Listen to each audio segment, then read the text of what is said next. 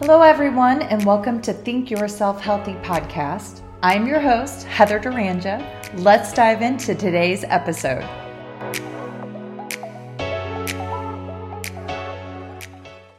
Hello, everybody. On today's episode of Think Yourself Healthy, I have special guest, Dr. Bryan Ardis. He is a chiropractor, acupuncturist, and medical researcher who has treated over 10,000 patients from around the world. He is passionate about exposing the corruption of the medical system and the powers that be in this country. His focus is on medical freedom, education, and waking up the world with truth. Dr. Ardis, thank you so much for being with us today. Well, thank you, Heather, for having me on. I'm excited. So I want to dive right into the meat of this. I know that many of the listeners are probably going to be quite uh, shocked as to they have no idea what we're going to be chatting about today.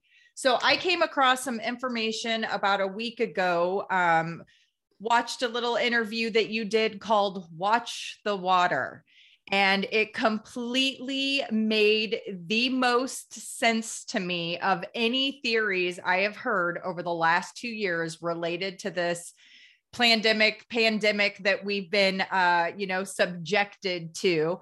I myself came down with covid uh, september 1st of 2021 and then apparently have contracted what's called the long haulers and have been suffering significantly. Just to give you a little background, in 94 i was diagnosed with a um, uh, an autoimmune kidney disease and they told me i had five years to live and so that's what led me down holistic health and wellness and really not being able to buy in what my medical team was telling me and kind of you know pursuing my own intuitive thoughts around what was possible for me so 28 years i did a phenomenal job of putting this autoimmune kidney disease into remission having a beautiful lovely life with longevity and vitality. September 1st i get covid and boom my kidneys start failing. I go all the way down into stage 3 kidney disease along with a bunch of other symptoms that have been, just been mind boggling so when I came across your information, it made the most sense, literally resonated within every cell in my body. So can you talk to the audience a little bit about what you have discovered in this this theory that you've come up with? Yeah, that'd be great. And then I will explain to you, you probably already figured it out why this makes so much sense in your case, uh, based on other interviews that I did after the Watch the Water one. Oh, that yeah. was uh, Stew Peters and his group of film people really created a emotional experience. Yes, for, for most indeed. of the audience. All of the documentation is on other platforms. So we we were, we were all over the place trying to get this out as much as possible. Where you got their attention. Now go look at what drove me to this discovery. Mm-hmm. And it does make a huge amount of sense in everything related to COVID. I cannot tell you, once you put the lens on uh, and look at it this way, you can't unsee it. Like once you allow yourself to see it, you can't unsee it, and it's amazing uh, and scary actually. Yeah. So even more evil, as I mentioned, than ever before. So what happened was. I'm basically around the world known as this remdesivir guy because I blew the whistle on Anthony Fauci's selection of a drug called remdesivir. Rhymes with run death is near. Other doctors said to say that. But uh, remdesivir is a very toxic drug that's been the only antiviral drug Anthony Fauci, the NIH, promote to be used in all hospitals around the country. And that drug is very dangerous and toxic. So I have been testifying around the world digitally and in Capitol buildings in this country, the United States. Multiple, I've been in eight state Capitol buildings the last like four months, testifying to state legislators and senators about how dangerous the hospital protocols are. And it's been a phenomenal experience for me to be able to stand for people. I am the remdesivir guy. So that's all I've focused on this whole last two years. And then someone asked me the last month, the last week of November, actually, last week of November, to go on InfoWars and do an interview with Kate Dalley. She asked me, would I come on and talk about monoclonal antibodies and did I know anything about it? And I said, sure, I'll do it. I had just received six studies that were given to me by a medical doctor I love. Of, and she was concerned about monoclonal antibodies. She's like, can you look at this, Dr. Ardis, and give me your view? Mm-hmm. I shared the same view, and it was in my discussion was, I don't know if I like monoclonal antibodies because these six studies I have disclose that the monoclonal antibodies are extracted from cancer cells found in the spleen of pigs. And I just said, we're, even if they worked for COVID, why would I want to inject that into somebody? What if it causes cancer down the road? I don't know. Mm-hmm. I think that's a bad choice when we have hydroxychloroquine, and I went into it, budesonide and other things that already work for early mm-hmm. treatment. Well, that was my whole interview. A week later, I get a text from Dr. Richard Bartlett, and he sent me a text and it said, Dr. Ardis, if you got bit by a rattlesnake, would you go to a hospital and get antivenom? And knowing Richard Bartlett and knowing what I knew about him and what he's been doing for COVID patients was two things. Budesonide works. He was the guy that broke that story. And then number two, he had an infusion center on that was solely using Regeneron, a monoclonal antibody for treatment of COVID. And he sent me this text knowing that I, on my own, without having to be bashed in the media about going live about I didn't trust monoclonal antibodies, mm-hmm. he knew I would figure it out on my own. And so he just sent me this text. I did not ha- have a clue what he was talking about. All I knew was my first reaction was Dr. Bartlett, who I love. Of course, I would go get antivenom. Who wouldn't? Mm-hmm. And then I was like, this, but why did you send that to me? And so he, I knew he knew something about antivenom that I didn't. So I had to go look it up. Trust me, there is a God blessing in the fact that I am not a medical doctor because I don't know everything about monoclonal antibodies. I've had to learn a mm-hmm. lot, mm-hmm. but I had no idea that even monoclonal antibodies were actually used as antivenom against snake bites.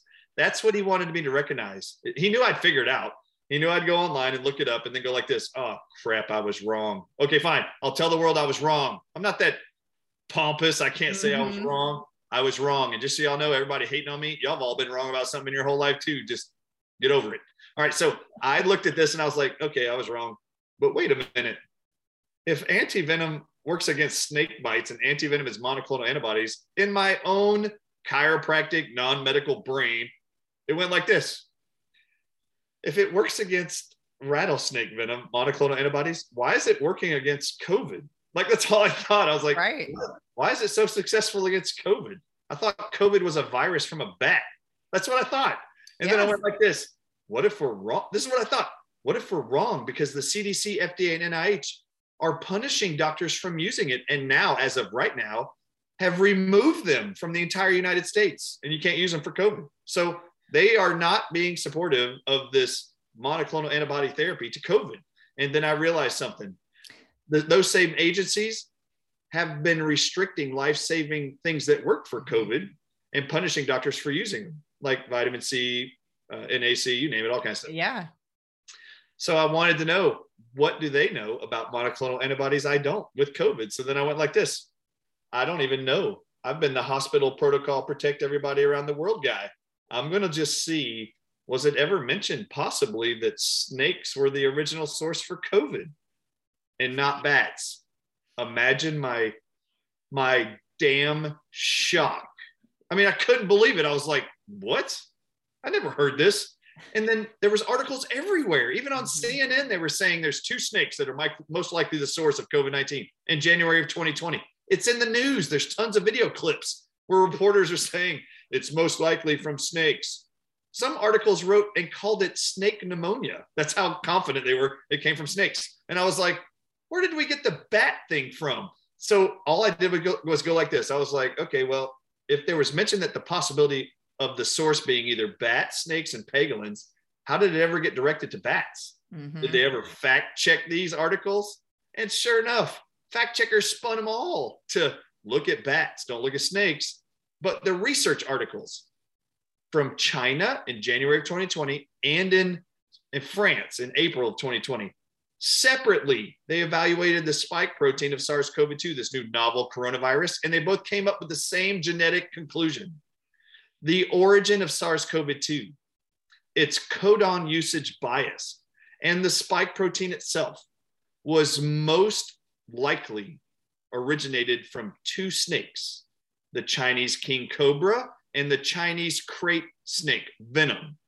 That's what they found, not me. That's what they found. Stop hating on me. They said this is what it is, not bats. So all you trying to co- complain right now that just maybe you were wrong this whole time talking about a bat derived novel coronavirus, you were wrong. We were all wrong. It was actually from snakes. The geneticists said it, not me. They said that. So then I started looking at, well, this is amazing. Maybe it really is snake venom. And I went like this. All right. So if that's true, you have to understand this is my logical side of my brain. If I'd have hit a, a road bump in any of this, I would have never came out and started talking. All I did was like this. All right. I want to know they hate hydroxychloroquine being prescribed. I want to know. And from the beginning, Anthony Fauci said, hydroxychloroquine does not work. No one can use it. We're going to punish you if you use it. We're going to fire Simone Gold if she uses it. You know, this is all that happened. And I wanted to know is there any evidence or research studies that hydroxychloroquine is inhibitory to snake venom? Imagine my surprise that in 1993, they have studies where anti-malarials were proven to inhibit by at least 15 per, 50% the wow. toxic deadly side effects of snake venom anti-malarials chloroquine and hydroxychloroquine. And i was like wow what if that's why they don't want people using it? Well let's look at the next thing. What about corticosteroids? Because they hated on richard bartlett for saying budesonide which is all it is and then pierre kory who right now says he can't even be seen on a stage with me amazing pierre kory testifying in washington d.c uh, in January. I cannot tell you how cool it was to hear him talking to Senator Ron Johnson. He said something I didn't even think about. He goes, This is in the middle of my research. He goes, I'm watching the whole thing intently, wanting to hear what he says. And he says, I'm not really convinced that it's remdesivir killing people, which was fine. I was like, What? What's he, what's he going to say? Uh-huh. He said, he said, what I'm pissed about is that they won't let me use more corticosteroids than this minuscule dose of six milligrams. I was so excited to hear him say that because I am not the medical doctor in a hospital treating people, but he knows about steroids. And I went like this this is the chiropractor learning from the MDs to go look also. And I went just like this Do corticosteroids inhibit snake venom? Holy crap, it does. And I was like, oh man, you, you guys are messing with people because it's all snake venom. Then I looked at zinc, which Zev Zelenko was being bum rushed about and Ben Marble and others. Zinc is inhibitory and protective against snake venom poisoning. It just is. And I didn't know that. NAC, it is proven through research studies since 2005. Snake venom clotting factor is totally inhibited by NAC by itself.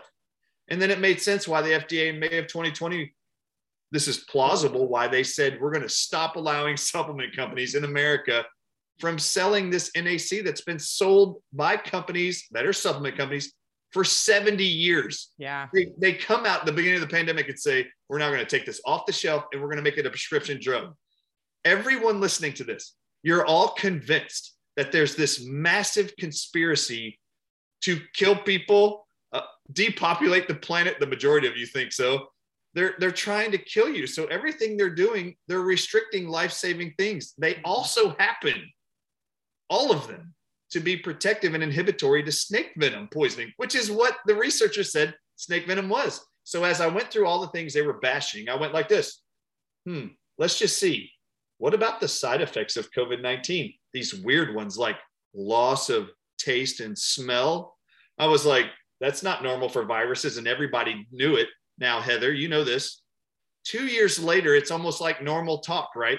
You right. lose your taste and smell. This is not normal. In the beginning, everybody was like, uh, what's this weird virus symptom?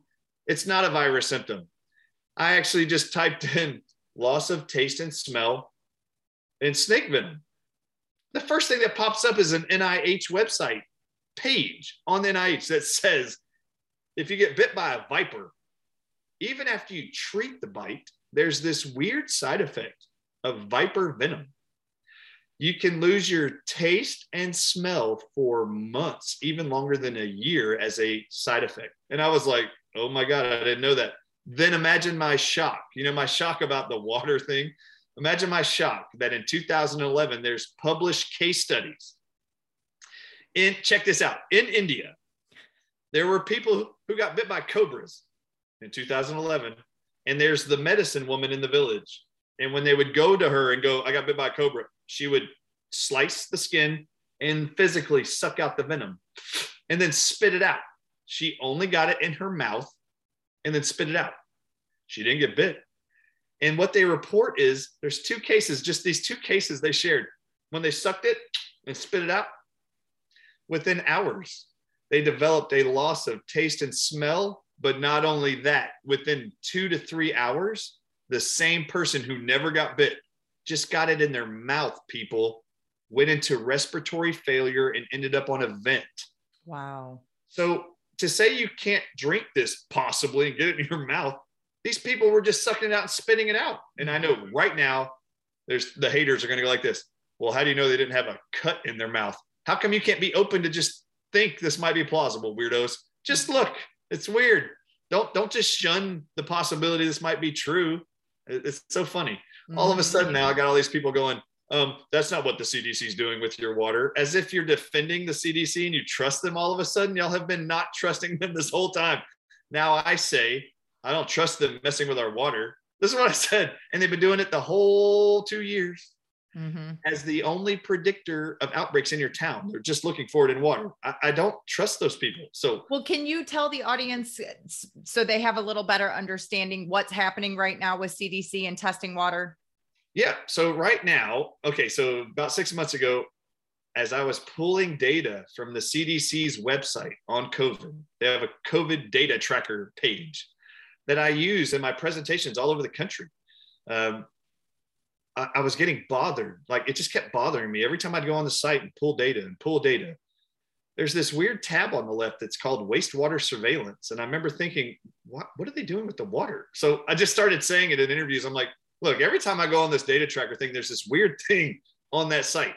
And I, and I clicked it a few times after seeing it, and then it shows a map of the United States. And I started reading about it. I had no idea until six months ago that the CDC has been testing our wastewater. Like when we flush the toilet and everything goes out into the water since the beginning of COVID from January of 2020 until now. Interesting. I didn't know this. They have had 400 water testing sites looking for COVID, and they were using the measurements in your water to tell you if you're going to have an outbreak in your town. And, and that's weird because people get on the phone with me right now or on Zoom calls and they're chewing me out. They're like, Dr. Arch, you don't know anything about wastewater systems. Well, good. What do you know? And they would go like this wastewater is sewage water that does not go back to the city. It just goes out somewhere to the ocean or goes somewhere to agriculture. And I go like this. Great. Well, then that's even weirder why is it when the levels are going higher and you're watching it go out somewhere how is the cdc using as the as the measurements get higher mm-hmm. how are they using that as a predictor for the same city if the water's not going back over there how are they knowing that's a predictor that's totally even worse and then i have to tell you something when people say that to me it's really ignorant of them to say that to me do you know how many research studies have been published over the last 25 years I'm aware of that pharmaceutical drugs are in the tap water of your city mm-hmm. that you're and in your house and they've always said these pharmaceutical drugs are getting recirculated from people who were swallowing it mm-hmm. peeing it out in your toilet pooping it out of their body and flushing the toilet if it's true all sewer water goes somewhere and never becomes your source water, you're telling me you don't trust any of those research studies for the last 25 years. How right. is it possible? Research groups have been saying there's problems because pharmaceutical drugs like antidepressants, mm-hmm. birth control pills, uh, and drugs, uh, statin drugs, high blood pressure drugs are ending up in the tap water that we're drinking. Right. And y'all are saying it's coming from us flushing the toilet. Look, people, your arguments are so ridiculous.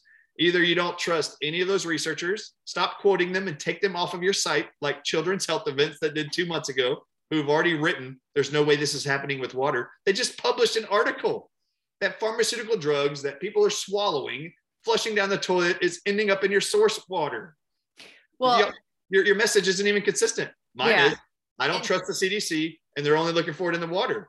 I, I can have an opinion. I don't trust them. Yeah. And I don't trust them with my water. So stay away from it. Yeah. Well, and anyone can go to EWG, EWG.org and type in their zip code, and it will populate a report with all of the crap that's in their water that should yeah. not be there in levels that are even higher than what are considered safe. I mean, it's out there for everyone to see. I had my chlorine in my house in Tennessee. I had it tested for chlorine toxicity. I just want to know from the city.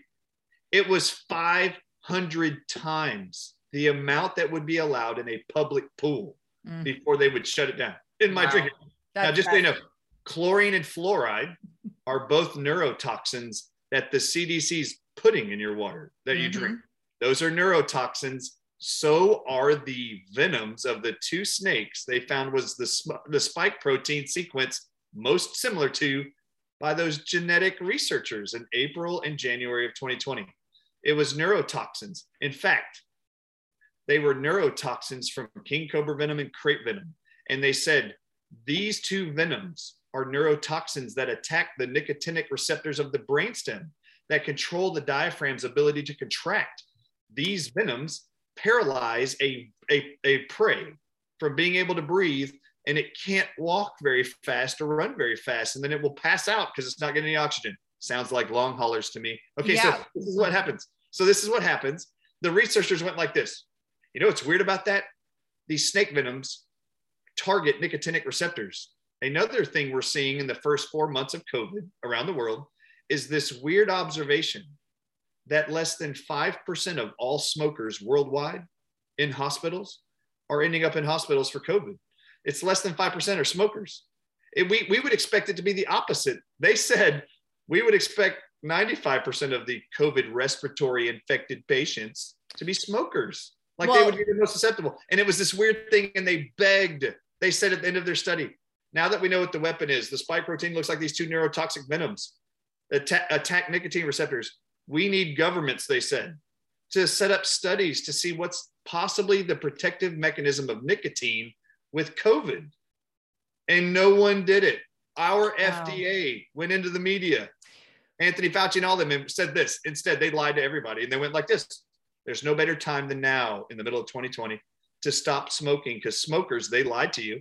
And they said, they are the most hospitalized and dying the most from COVID. Yeah. Quit. No, no. They were wanting you to quit so that you would end up in a hospital. Well, it's this this is where you got me and you got my full attention. Okay, so when you were going through all of this information around those nicot nicotine, I can't even say them, the uh, receptors, choline receptors. Yes, those those receptors in the brain. Interesting enough. Uh, so myself, and then two other individuals that I live with, we all came down with this virus at around the same time. So I got it first. And for me, the symptoms that I experienced are completely different than the symptoms that these other two individuals experienced. And what I found to be really interesting is that prior to me contracting and, and getting sick, one of my daughters had come over with one of those fancy vape things, those fancy vapors, and she had blown it out and it smelled really good. And I was like, well, let me try that. So I had puffed on her vape. I was the only one who did not have any of the consequences that impacted my taste and smell receptors. The other two individuals who live in the same home with me got it at the exact same time neither one of them can still smell or taste and it's creating a lot of psychological distress because you know eh, their whole lives have been changed just around this quality of food situation. So for me you got my full attention because then it started at you know questions that i've been asking since day one. Why haven't all of the homeless populations dropped dead from covid you know okay. they they tend to have some of you know that they have some of the biggest nutritional deficiencies and the most susceptible to being sick. And then another thing i specialize in mental health and substance abuse. So i'm working in populations where individuals are using nicotine nonstop as a coping skill while they're trying to go through recovery and whatnot. None of them are getting sick and so this really brought some some logical questions to me saying you know this makes some sense. Like i there's there's something more to this that really resonates and feels like truth. Yeah it's very very interesting. So i just want you to know that richard bartlett heard a few, few of my first interviews like with mike adams and others. He knows i'm right about the venom. He's so mm-hmm. supportive. He's like we know god gave this to you. Keep going. And he mm-hmm. texts me every day he, he must have felt it on Sunday. It was a hard day for me on Sunday, um, like a couple days ago. And he just sent me a text that said, Doc, keep your chin up. And, and we hadn't even talked. And I was like, oh God, thank you for Richard Bartlett. But what he does, instead of like belittling me and making me feel like a dummy, he, he will do this. He'll go, I'm watching your video. Just make sure you make sure people know you're not a nicotine expert. Like mm-hmm. nicotine as a product and the nicotinic receptors do not behave exactly the same. Like, and I said, look, I'm fine. I said, thank you, Dr. Bartlett, for telling me that. I'm just going to tell you this. I have to tell you this. I have got nonstop.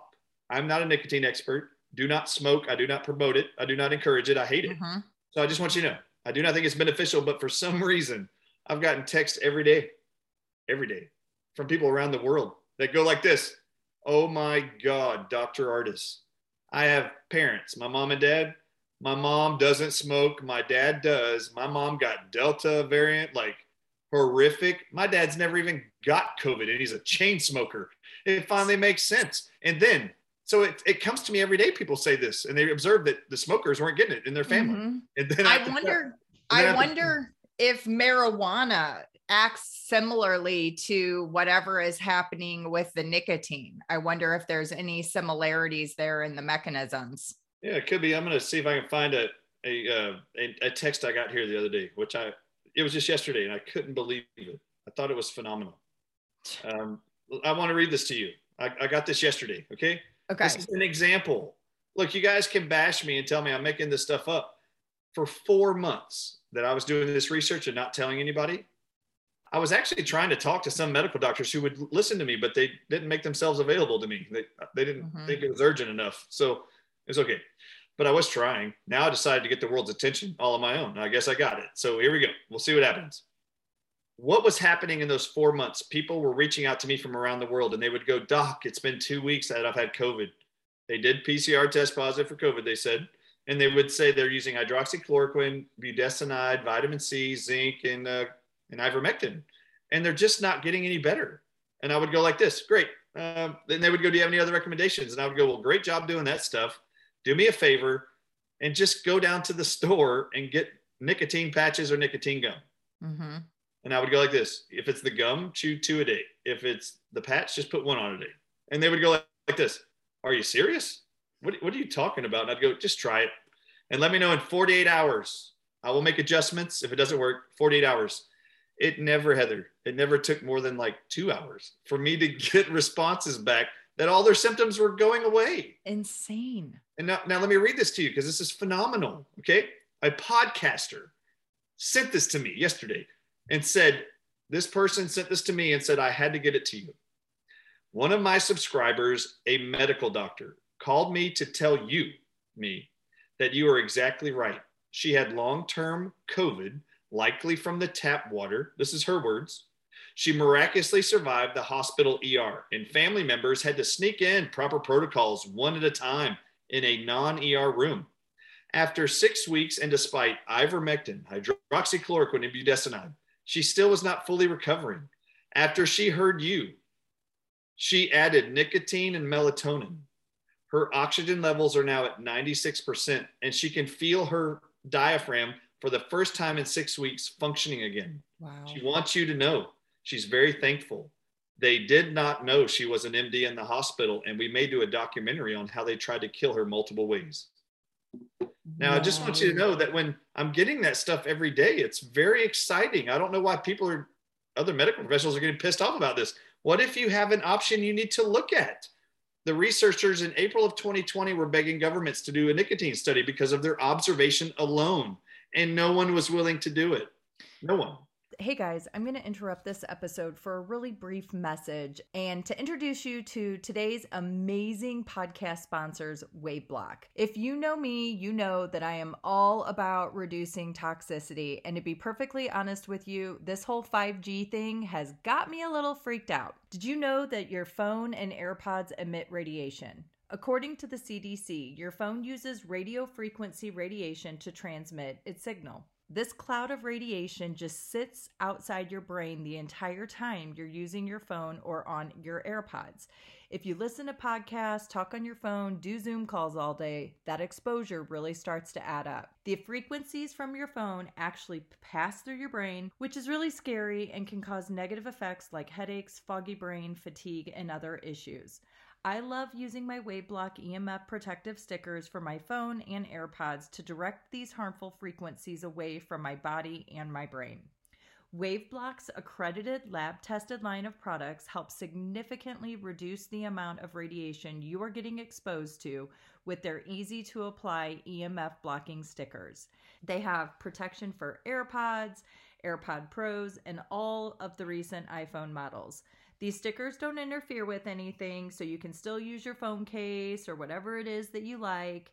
They just offer all day protection. Make sure you head to waveblock.com and take advantage of a 20% discount using the code Heather. I'll make sure to link it in the show notes for easy access. So make sure you head to waveblock.com to get your 20% off discount and use the code Heather. I think it's hard for the masses to accept that there is a very dark, nefarious agenda behind all of this. And, you know, ultimately the goal is to create as many deaths as possible. I think that's a hard pill for a lot of people to swallow. Yeah. And then if we take the, the, you know, this this idea that they're doing it with snake venom that makes it even more nefarious than we you know like it's so everything is just so thought out and so so have you have you seen the study yet in my presentations I have, yeah. So I watched as much as I could, and it was just alarming to me to see the amount of money that has been spent on researching snake venom over the last 15 years. You know what else is Why? amazing? Yeah. Why are we spending this much money? yeah, no kidding. Oh, yeah, no kidding. And then anybody who's really curious about the whole agenda, like people talk about World Economic Forum, the Wellcome Trust, the World Health Organization, y'all need to go look at a company right now that is called Ophirex, O P H I R E X. Y'all need to go look at that. That company is specializing in snake venom, anti venom drug therapy that you swallow in a pill. And they are in their third phase of trial right now. And they're actually only using it, anti venom, to actually cure acute respiratory distress syndrome because that's what COVID is. I mean, that's what they're doing. Yeah. Like they're using anti venom to do it. And look at who's funding this only a couple year old company. The Wellcome Trust Fund is giving them $100 million over seven years to look for a cure for venom. I'm going to show you why they're doing it. I know it's I know it's eerie to consider, but the World Health Organization, the Wellcome Trust Fund that nobody trusts, and then the third group is the Department of Defense. How did this three-year or four-year-old company get all these people to give them $100 million for the next seven years to look for cures for venom of snake bites. And then ask yourself, why would they be doing that? It's mm-hmm. weird. Look right. at this. This is why they're doing it. Look at this, the irony that they're putting this in your face. Look at this article from the British Medical Journal Global News. I show it in interviews all the time. Look at this. This is over the summer of last year. British Medical Journal said there's two global crises going on at the same time but they have just one research and development opportunity to fix them both. Look at it. What? Oh my gosh. You can't make this shit up. I, I, thought it came from bats. I, I didn't think it. So the article reads Snake bites and COVID 19, two crises at once. Unbelievable. And it actually says in here, since the pandemic, this is not a joke. It says since the pandemic started, there have been record snake bites like everywhere around the world. I thought we were on. Everyone was in their house. How I are thought, all these people getting bit by snakes? Yes. In fact, it states that in Texas, the state I live in, there's a 40% uptick during the pandemic of snake bites. And I'm like, I, have never even heard of a person getting bit by a snake. I mm-hmm. talked to Mike Adams. He's like, I said, Have you? He lives out in the country in Austin. I'm like, Did you? Have you heard of anybody? And he goes, no, he was most shocked by this article. Let me, sh- let me read the first sentence in the summary box. Despite inherent differences, do you want to know what the inherent differences is? I would one love you actually to. one you actually get bit by a snake, the other one you don't. So despite inherent differences, snake snake bite envenoming and COVID 19 have much in common in term of research and development challenges and opportunities for therapeutics. Wow. Really?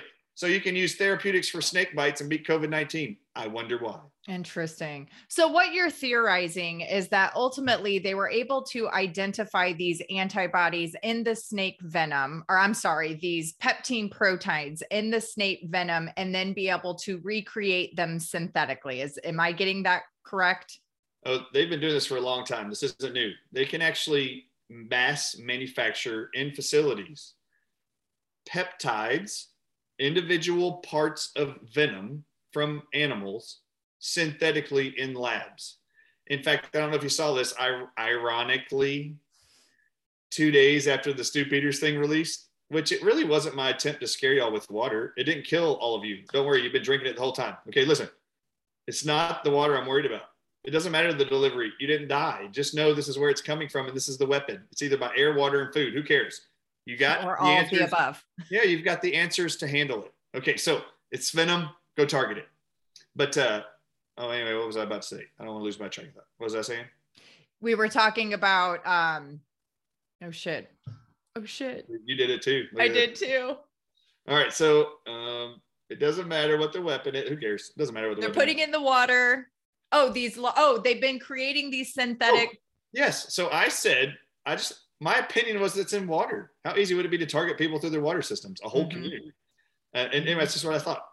Uh, two days. This is not ironic, ironic at all. Two days after that released on Wednesday, my Stew Peters thing went out on Monday. That went, this came out on Wednesday morning. In the United Kingdom, a company called Venom Tech made a press release. Go look it up. And they said, we mass produce snake venom peptides that we can wrap with nanoparticle technology that can now be used in water delivery systems. And they're talking about using it that way for pharmaceutical companies, where now you can take snake venom drugs from snake venom and we can now make it to where you can drink it in water. Um, I'm just going to tell you something right now. It's not ironic that that company announced this two days later. They did not, I promise you, between the time my documentary went live about my concerns about water and snake venom in water, that's just what I said, they did not figure out in the next 48 hours after that was released my documentary. They didn't figure out that they could do it within the next 48 hours. No. They've been working on it for years, people. This isn't new. Wow. And your audience needs to do something. To a, a filmmaker came to my house over the weekend because they were shocked by my revelations and thought I was nuts. I'm not kidding. And wanted to figure out how it could be possible that I was right. By the time he got to my house, flying here, mm-hmm. he goes, Dr. Ardis, I have to show you something. I- I'm wrong with my my feelings that you're wrong. He goes, because you possibly could be right. He goes, in fact, I'm even more sure you're probably right because of something I was reminded of while I was flying here. Um, the word I use when I talk is snake venom poisoning. And it's funny because people are getting mad at me for using that word because yeah. they, they, want me to say something else. And I'm like, look, people can visually get that. You're being mm-hmm. poisoned with snake venom. I don't right. care about the technical definition. Y'all go figure that out. If that's your problem with me, I'm sorry. Mm-hmm. Okay, so mm-hmm. uh, that's like me saying a bullet hit you, and they're like, no, it is lead mixed yeah. with whatever. You know, it's weird. Stop. It's a bullet. Okay. Right. A projectile. No, it's a bullet. You know what I mean? Stop. Stop getting petty. But anyway, he gets here and he goes, Dr. Ardis, I need to show you something. In our filming, he put in the documentary a video. And the video is from a congressional hearing in 1975 that he knew about 10 years ago. I never heard of this.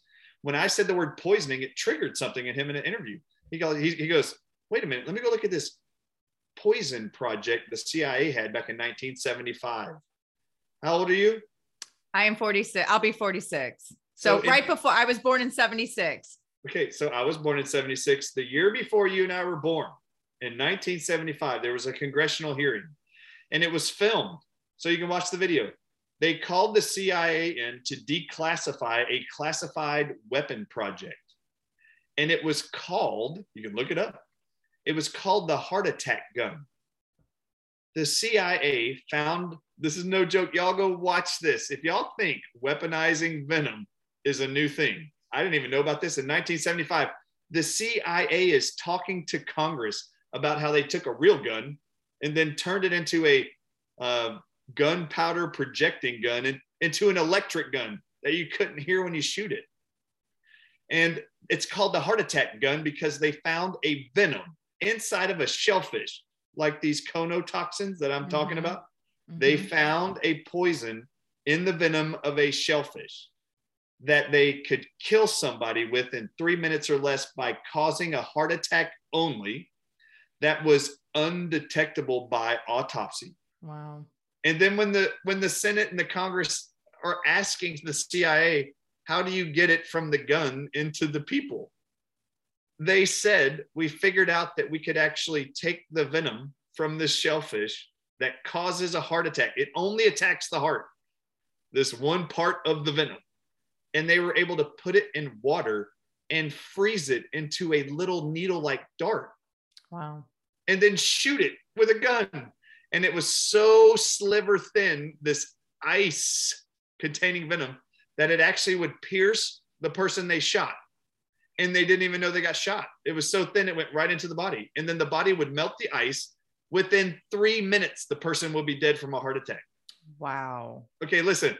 They figured out how to shoot ice with a gun. That was the craziest thing to me. Yeah, yeah. Like, you're able to shoot it. And then the, the Senate and the Congress was like, well, how, how could they not perceive it? And they said, oh no, the person observing the individual who died would only see a little red dot, but the person would never feel it enter their body. Wow. How do you shoot a piece of ice? This is my thing. I'm still two days later going like this. Remember, my brain's crazy. I'm sitting here going, how did you project ice fast enough without it shattering, like coming yeah. out of the gun? Like, I don't know how they figured that out. Wow. But they figured out how to stop the heart of a person with venom from a shellfish. I promise you that actual venom, if you go look it up, I'm banking on it. It was actually alpha conotoxin from a marine snail that's actually found in COVID 19 patients and doesn't belong inside of them.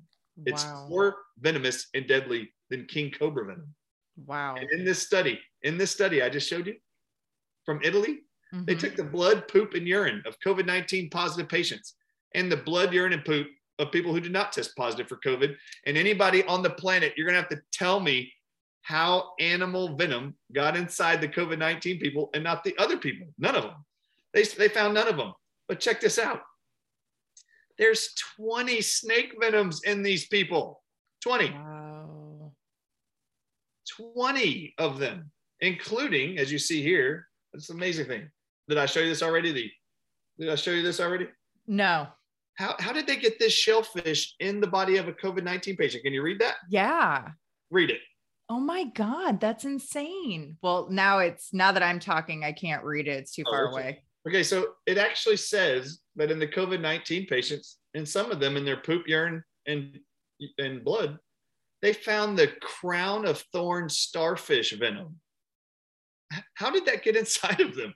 The rest of these 15 after it are all alpha conotoxins from snail that are more venomous than cobras. Guess wow. what else I learned once I found that study? That's peer reviewed and published, by the way. Guess what else I figured out? I did not know about this conotoxin snail. I just had the snake venom concept down. I knew about mm-hmm. that one. In 1989, they figured out this is like 40 years ago or whatever it is, 30 something years ago. They figured out that they could take and make in a factory mass amounts of conotoxin, alpha conotoxin, that is neurotoxic, just like snake venom, that could cause COVID 19 symptoms. They found that they can make it in a factory, mass produce it, and it was exactly biologically as active as the real stuff. Wow. Um, this is what they're doing in these biological weapons labs, people. They're making poisons. And how ironic that they're using the most historical in antiquity biological weapon ever known the venom from snakes. They just figured out how to actually separate the peptides that target specific races, specific comorbidities. Mm-hmm. Um, which part of the king cobra venom attacks the pancreas? Which part of that shellfish in 1975 what part of its venom stops the heart? They figured out how to isolate it and put it in ice and shoot it. That's insane. 50 years ago. Like, what do you think they could do with venom now? Like, uh, right. Uh, you don't think they can put it in water? Uh, Right. But now Well, it, it's crazy. crazy after crazy. watching after watching your original um, Stew Peters interview, I saw that in 2021 the FDA actually approved for venom to be used in our food system as a pesticide. by air, water, food. Yeah. They are, they are envenomating the whole planet now by vaccines also. so it's interesting so you know this this is a lot to uh for someone to you know quote unquote digest right Sure. it's a lot of information it definitely brings about a lot of cognitive dissonance because so many are so trusting of our government and all of these three letter entities that are you know operated underneath the umbrella of the government and since day one, when all of this started, I knew something was not right. I have been determined since day one to try and get to the truth of what's really been going on here. You and I both know, I think that, you know, um, I don't know. It's it's definitely interesting times that we are in. But I'm curious. So if in the event that you know we're we're being transmitted through air, through our water, through all of the food, how come it seems that whenever someone does come down with this virus, everyone in the household tends to get it at one time, except for the smoker in the family, or they don't get it as bad? Trust me, when I was with Stew Peters and I told him, I said, look, man, I'm going to tell you what I think it is. I think they're targeting us in the water. hmm And he goes like this. But when I got Delta, Stew did, he goes, man, I got really sick. And then all my family members got sick. He's like, Mhm. how did I spread it to them? This is no joke what I said. Did your kids get it after you? And he goes, yeah. Like soon after you? Yeah. do you know kids have higher levels of melatonin than adults do? And melatonin is inhibitory to snake venom? Did you know that? Mm, no, I didn't. But I looked at him and I went like this, Stew, it's weird that you're asking me how did the whole family get it? Don't you all drink the same water and shower in the same water? And I mean, don't you? And he goes, Oh no. And then he goes like this when our whole family got Delta, our city in Minnesota was on lockdown and his whole street was on lockdown. Wow. Every single one of his neighbors who were just in their houses, they all got COVID. And he goes, Did they really just put it in our water? And I said, They can. I bet they can. It's just my suspicion. This is what Mhm. they're doing. Yeah. How else do they get it into lockdown houses? Like, how'd they get it there? I just Mhm. think it's okay. I have an opinion. That's just what I think. No, and I think that, you know, we all have this thing called the sixth sense. And for individuals like, you know, you and I, whom have been practicing holistically and not trusting of these entities for most likely many, many decades, doing everything we can to protect ourselves and reduce our level of toxicity, I think that it allows us to have a level of discernment that not many others can have. I, you know, since day one, I've always found it really interesting that anyone who was a naturopath, anyone, chiropractors, acupuncturists, um, you know, functional dietitians like myself, individuals who are more focused on this preventative and holistic practice, they're the ones that are, you know, the the quote unquote conspiracy theorists who are having the ability to potentially theorize I don't know, some some causes that might be, you know, difficult for the rest of the population to receive as truth. But I, I'm sorry, I just think there's something to it. It's it's just can't be coincidence. You know what I mean? Um, everything I've looked at from the first hints that maybe monoclonal antibodies are working, Mm-hmm. might be a venom aspect. Mm-hmm. Never in my life did I ever think ever they were using venoms to target people. Dr. Sherri Tenpenny, do you know who she is? Oh yeah.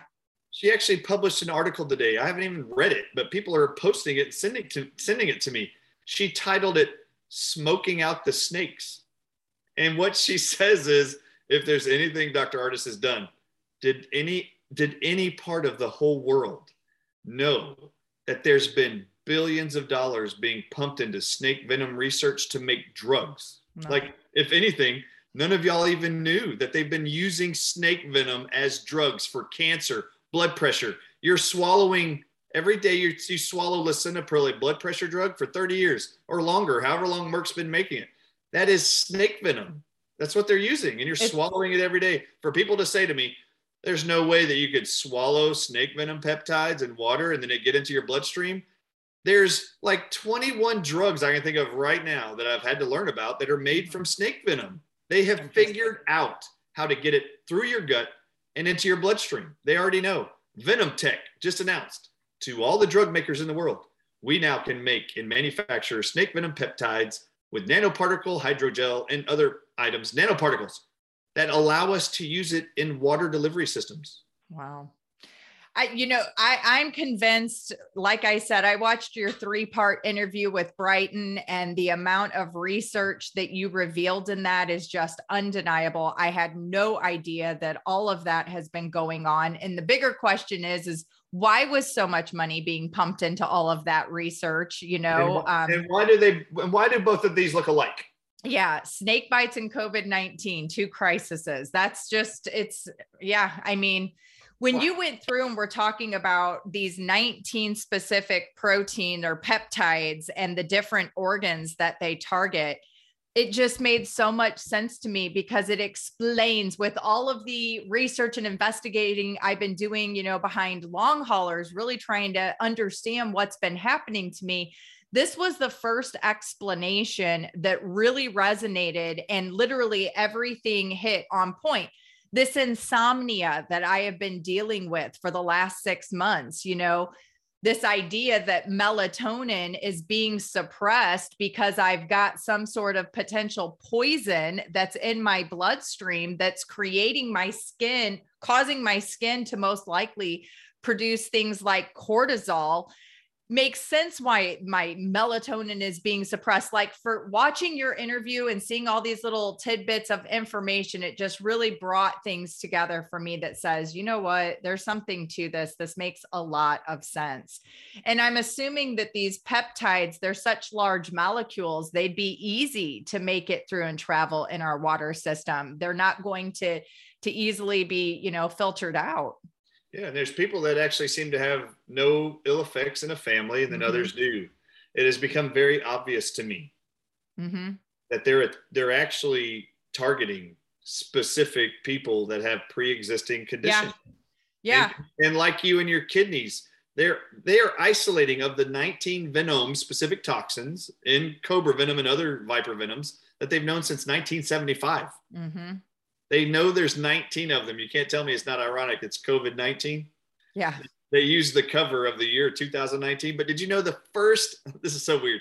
Did you know the first public announcement of anything related to COVID and them calling it a corona pandemic was December 31st, 2019. Like the last day out of China is the first day it's announced, and you're going to call it the whole year 2019. Uh, this is, I actually call it co-venom 19. Like they've known about this 19 venom specific targeting venoms. Oof. They know they can target the kidneys of people with kidney failure or kidney issues. They know they can take individuals of those 19 peptides and target pancreases they, who are diabetics. And those mm-hmm. diabetics are number one dying the most. Yeah. And then you look at heart attacks and heart failure. They're targeting you heart failure patients, neurological patients or disease patients there's peptides that damage neurons and lead to prion diseases mm-hmm. in snake venom. Cobra venom does that, by the way. And uh, it's a wasting of nerves in the brain and you die. Um, yeah. It's pretty horrific. So when you start looking at all the symptoms of COVID, hair loss, that's a side effect of snake I venom. had so much hair loss. It was devastating. It was psychologically yes. devastating as well. I mean, I know you know, I literally I would wash my hair and my whole hand, the palms would be coated with so much. Luckily, I have a ton of hair, but I did. I lost so much hair and that really messed with me. And I am so grateful for infrared light therapy because that has been a huge, really, I've been treating myself for the last six months as like a heavy detox patient. I've, that's, hmm. that's the approach that I've taken to try and get myself back into some sort of normalcy in terms of functioning. And I'm grateful. I did all these detox baths to get my kidney function back up out of that stage three kidney failure and into a higher, um, more normal GFR. So you know for for those listening i encourage you guys to do some research go and watch some of his interviews where he really maps it out just just research article after another. You cannot deny the amount of evidence and most importantly the money that has been spent out there on all of this. It's just insanity so what do you what do you suggest to the listeners? How do we protect ourselves? What are the action steps that we can take to try and ensure our survival and our health and well-being? Oh, that's great. So one of the things I'm most worried about also is the CDC just announced that they're increasing their water testing sites from 400 to 647 in America. Canada just announced the same thing that they're increasing their water testing they're about to get ready with the next wave. I'm telling you. By fall. And if it's not by water, why are they setting up all these testing sites and water people? Mm-hmm. I don't. I don't trust these governments, and most of the people angry don't. Why are you yeah. trusting them all of a sudden with your water? Like right. they're watching the water. Why don't you watch the water? Like why don't you? They're doing it, and they're investing millions of dollars into watching it. Why don't you just look at it or you avoid know, it or avoid it? It's crazy because right before I saw your interview, I decided to invest in a very high dollar ionizing water filtration system. Great. My intuition is always on point. It's always guiding me towards the right tools. I I have not drank tap water since probably 1996. Um, for some reason with my kidney disease i've always just been able to naturally taste all of the toxicity in our water. And i've been you know like for whatever reason my body just cannot receive that water. So outside of trying to find what kind of water are you drinking? Mine's always reverse osmosis filtered. I have that on my house and we've done it for years. Okay. so just, you know there's a couple things that i want people to know. You don't have to be afraid. If you want to improve your life overall stop drinking tap water. Not this isn't new. This is like this is 20 years I haven't been doing that. My house has had reverse osmosis filtering. Just there's reasons why I don't want to drink chlorine, which is a neurotoxin, or fluoride. They're poisoning you with. So yes. I don't do that. So this isn't a new thing. Watch the water because I don't like it. I just don't like it. I don't trust it. So I get my own reverse osmosis filtered water. And then number two, everyone, if you're diabetic, please start reducing your carbs and working on your blood sugar level. Type 2 diabetes is like almost 99.99% reversible if you just take care of your nutritional and dietary habits. Absolutely. It's already proven. It is not something you have to live with. You can reverse it, or at best, start reducing your carbohydrate load. You have to do that. Mm-hmm. Uh, you, I mean, I'm just trying to warn you, they're targeting you. And then number three, please, everybody start taking the supplements they know are inhibitory and actually protective against COVID, COVID or venom. It doesn't matter. Mm-hmm. Zinc, you need 50 milligrams twice a day is what I recommend.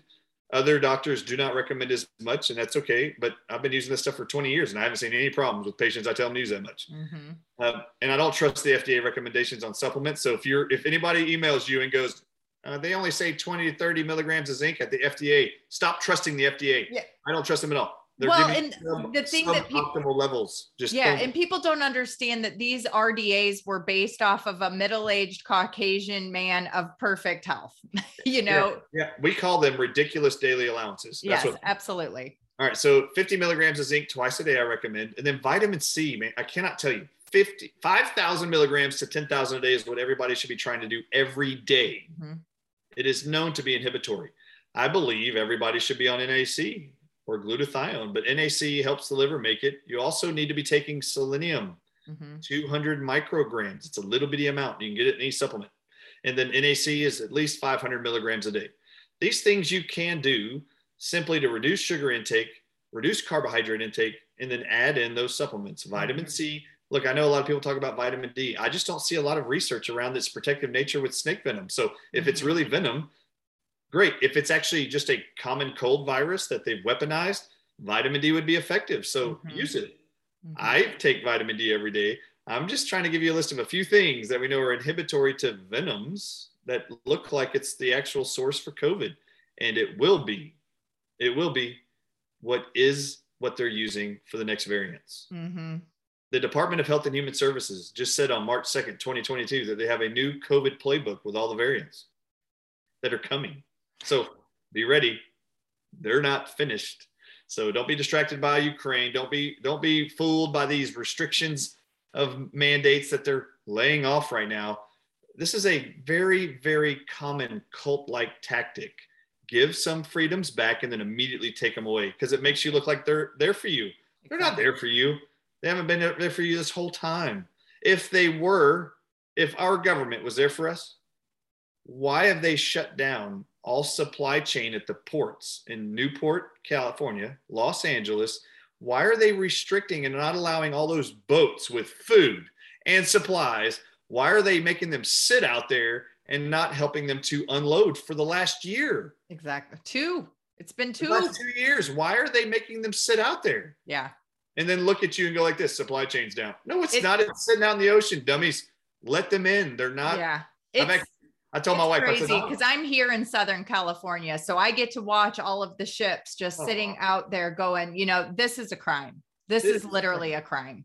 I, I think we need to invest in a helicopter that can actually start going and getting the containers off the boats and just bring them over. Right. Okay, I'm going to ask right now, Steve Kirsch, if you're interested in saving America, I need you to help invest in either floating cranes to go get these containers off the boats, or let's get some really powerful helicopters to go over there and get these things and get these supplies moving.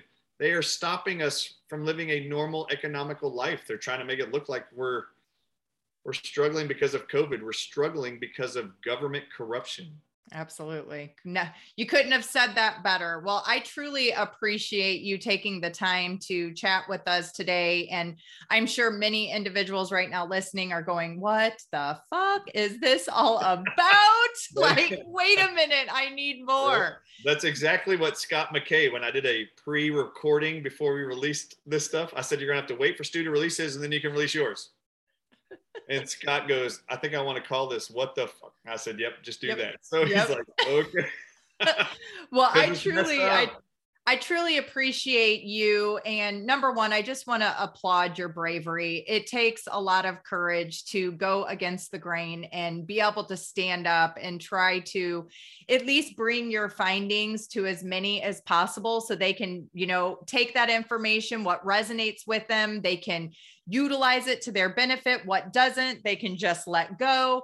I, I really applaud you and and the courage. I know that a lot of people are, you know, trying to paint a picture that isn't so favorable. And I just want to let you know that I'm behind you and so many, so many others are been a big fan for a long time now.